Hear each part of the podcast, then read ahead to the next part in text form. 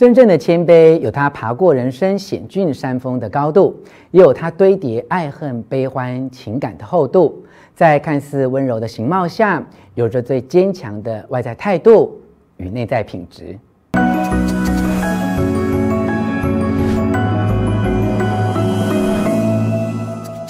我是吴若权，欢迎来到幸福书房。邀请还没有订阅的书友按下订阅的按钮或小铃铛，免费订阅我的频道。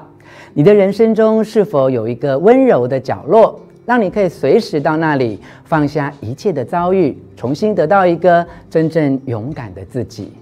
对我而言，十七岁的那片沙滩是我生命中最疗愈的一张心灵沙发，每个脚印都可以承载最大的喜悦、感谢、期盼、悲伤、愤怒、失望。每当我以发泄情绪的洪荒之力使劲地踩下。巨力万钧的浪潮便从远方而来，化成千百朵浪花，再激荡成细致的泡沫，不费吹灰之力的轻轻将一切悲喜哀愁深埋。那是我成长过程中最动人的记忆。我始终相信，海浪不曾冲去我的脚印，那些心事都不是瞬间的消失，而是刹那的深埋，如沉没于海底的那一艘古船。记忆无论好坏。都因为深埋而变成宝藏。长大以后的我，总会在忙里偷闲的片刻，来到这一片十七岁的沙滩，在四下无人的时候，潜入记忆的深海，捡拾那些遗落在时光里的脚印，重新找到属于我的初心。回头望见古船中一对深蓝的眼睛，彼此笑中有泪的凝望。然而，我们都只是。看到对方的微笑，因为所有的眼泪都已经是大海。那时候的我被成长种种的挫折击败，课业、升学、交友、亲子，一无可取，全身伤痕累累。若还能在身上找到一点为人处事的特质，可以拿来小小说嘴，大概只剩下对人的谦恭有礼。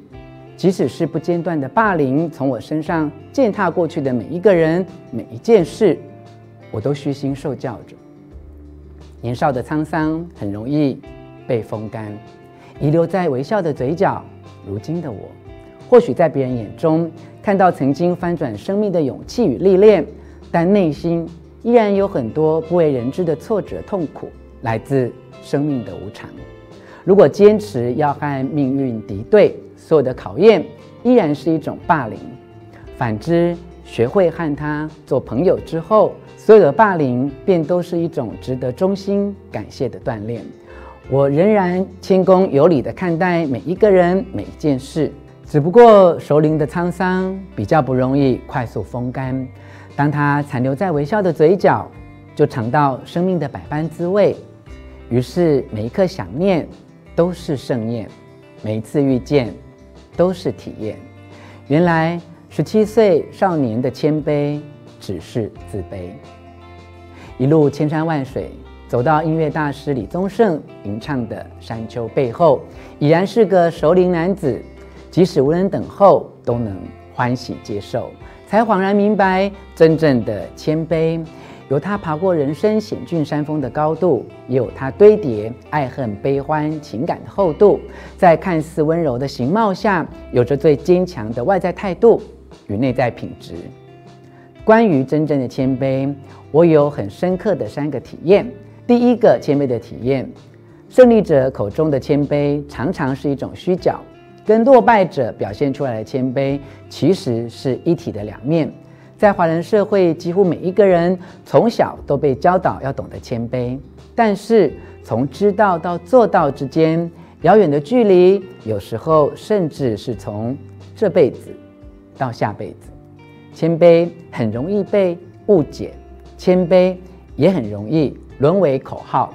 当一个人此刻说要谦卑，下一刻开始贬义他人，这就是对谦卑最大的误解，也是最空泛的口号。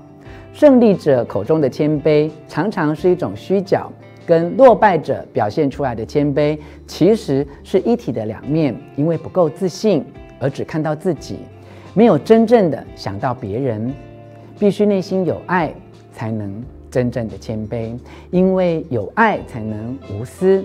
谦卑不是把自己看低一点，也不是刻意要求自己把身段放低一点，而是在想到自己的时候，同等比例的为别人也设想到，甚至有一天愿意为了成全别人而毫无眷恋的放下自己。放下才是真正的抵达，放下烦恼，抵达平静。放下牵挂，抵达自由；放下私欲，抵达无怨；放下荣辱，抵达不惊；放下控制对方的念头，才能抵达他的内心；放下对别人的成见，才能抵达自己的智慧。最终会有那么一天，放下所有的自己，抵达生命的远方。接下来第二个谦卑的体验是。自卑的人永远无法真正的谦卑。自卑人之所以无法真正的谦卑，是因为把自己的尊严看得太重。这时候刻意表现谦卑，是一种自虐式的讨好对方。在遭遇不公平的对待时，没有捍卫自己的勇气与能力，也缺乏忍耐这一刻可以翻转下一刻的谋略。于是人前和气，人后怨怒，既不肯原谅别人，也不会放过自己。这种自卑的谦卑非常纠结，正因为是自己最深刻的体验，所以最明白这份痛苦与无奈。谦卑并非任由别人踩踏，而是意识到忍耐是基于自主的抉择，不是源自于被害的恐惧而不敢声张。同理霸凌者的无知与软弱，并学习保护自己，不再轻易受伤。如果有幸度过这个难处，重新建立自信之后，不但不再重蹈覆辙，也知道不要再让别人承受同样的痛楚。己所不欲，勿施于人。多了设身处地的悲悯，褪去自卑后的谦卑，如同卸妆之后的自信，才是最真实的展现。现今的台湾社会常处于这样的两极，无论政治上、网络界，霸凌无所不在。自卑的人透过乔装的谦卑，在乱世中粉饰太平；而另一种因为自卑而表现高傲的人，毫无顾忌地抛开谦卑或利用谦卑，伸张自己口中的正义，而屡屡陷别人于不义。历史上的唐太宗以谦卑闻名，他虚心纳谏，闻过则喜，营造贞观之治的清明。明主思短而益善，暗主护短而勇于。这一番话正是他信守谦卑、尽人律己的心声。成功时要保持谦卑，既是内在的提醒，也是行为的节制。在顾及他人观感的同时，也能保护自己的安全，以免遭忌或发生意外。警惕世人不要乐极生悲，这也是一种谦卑的叮咛。相对于成功时的谦卑，更不容易做到的是，挫败时仍然可以保持谦卑。而不是自卑。挫败时，真正的谦卑代表全心全意的接纳与顺服，不再怨天尤人，也不过度自我苛责，既是情绪的停损，也是心灵的疗愈。那些在面临挫败时产生的嫉妒、愤怒、羞耻与不甘心，其实都是因为对自己与对别人的不够谦卑。若参加任何竞赛时碰到挫败，感到痛苦难过，而久久无法从失败中站起来，通常是忘了尊敬对方有赢的战力，而高估自己面对竞争的实力，贬抑自己可以重新站起来努力，才会认为不该输、不会输、不能输。即使是遇到上天出题考验的人生意外，只要能够真正谦卑地认识因果，看到自己的软弱与不足。愿意学习经验与智慧，把祝福回向给众生，就比较容易离苦得乐。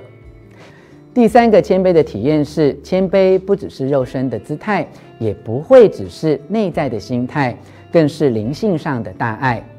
在生命面前学会谦卑，就要感谢母亲二十几年来以她的病体现世生命的尊贵，在没有任何事情可以比好好活下去更值得珍惜。若要争一口气，该争的是新鲜的空气，不是情绪的义气。当我一次又一次看见自己的软弱，就一次又一次地锻炼自己的坚强，经历更多的挫败，获得更多的成熟。我一直很憧憬宋朝范仲淹在《岳阳楼记》写下“不以物喜，不以己悲”的情怀，既是自信，也是谦卑。谦卑不只是肉身的姿态，也不会只是内在的心态，更是灵性的大爱。把自己看得和别人一样重要，也把别人当作是自己的一部分。有情是众生，众生皆有情。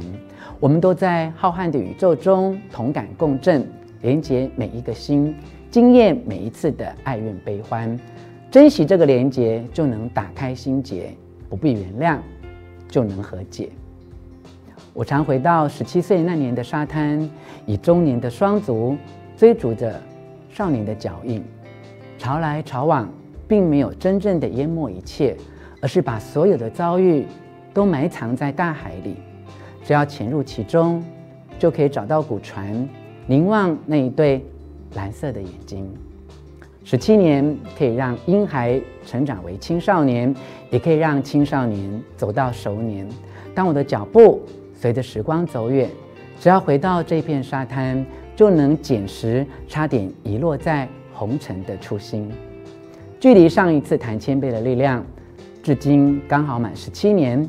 谦卑的力量依然历久弥新，只不过我们在人生路上渐行渐远之后，但愿还能与自己的初心越来越靠近。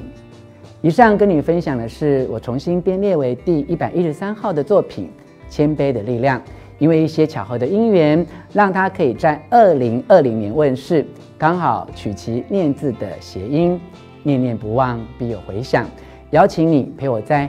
大时代的流光里，温故知新，体验并实践谦卑这美好的幸福品格，以及它所兼具温柔与坚韧的力量。希望你喜欢我为你录制的影片，也欢迎你留下意见和我分享。你认为谦卑是什么呢？最后，我要再次邀请你按下喜欢的符号以及铃铛订阅，并且分享出去哦。幸福书房，下次见。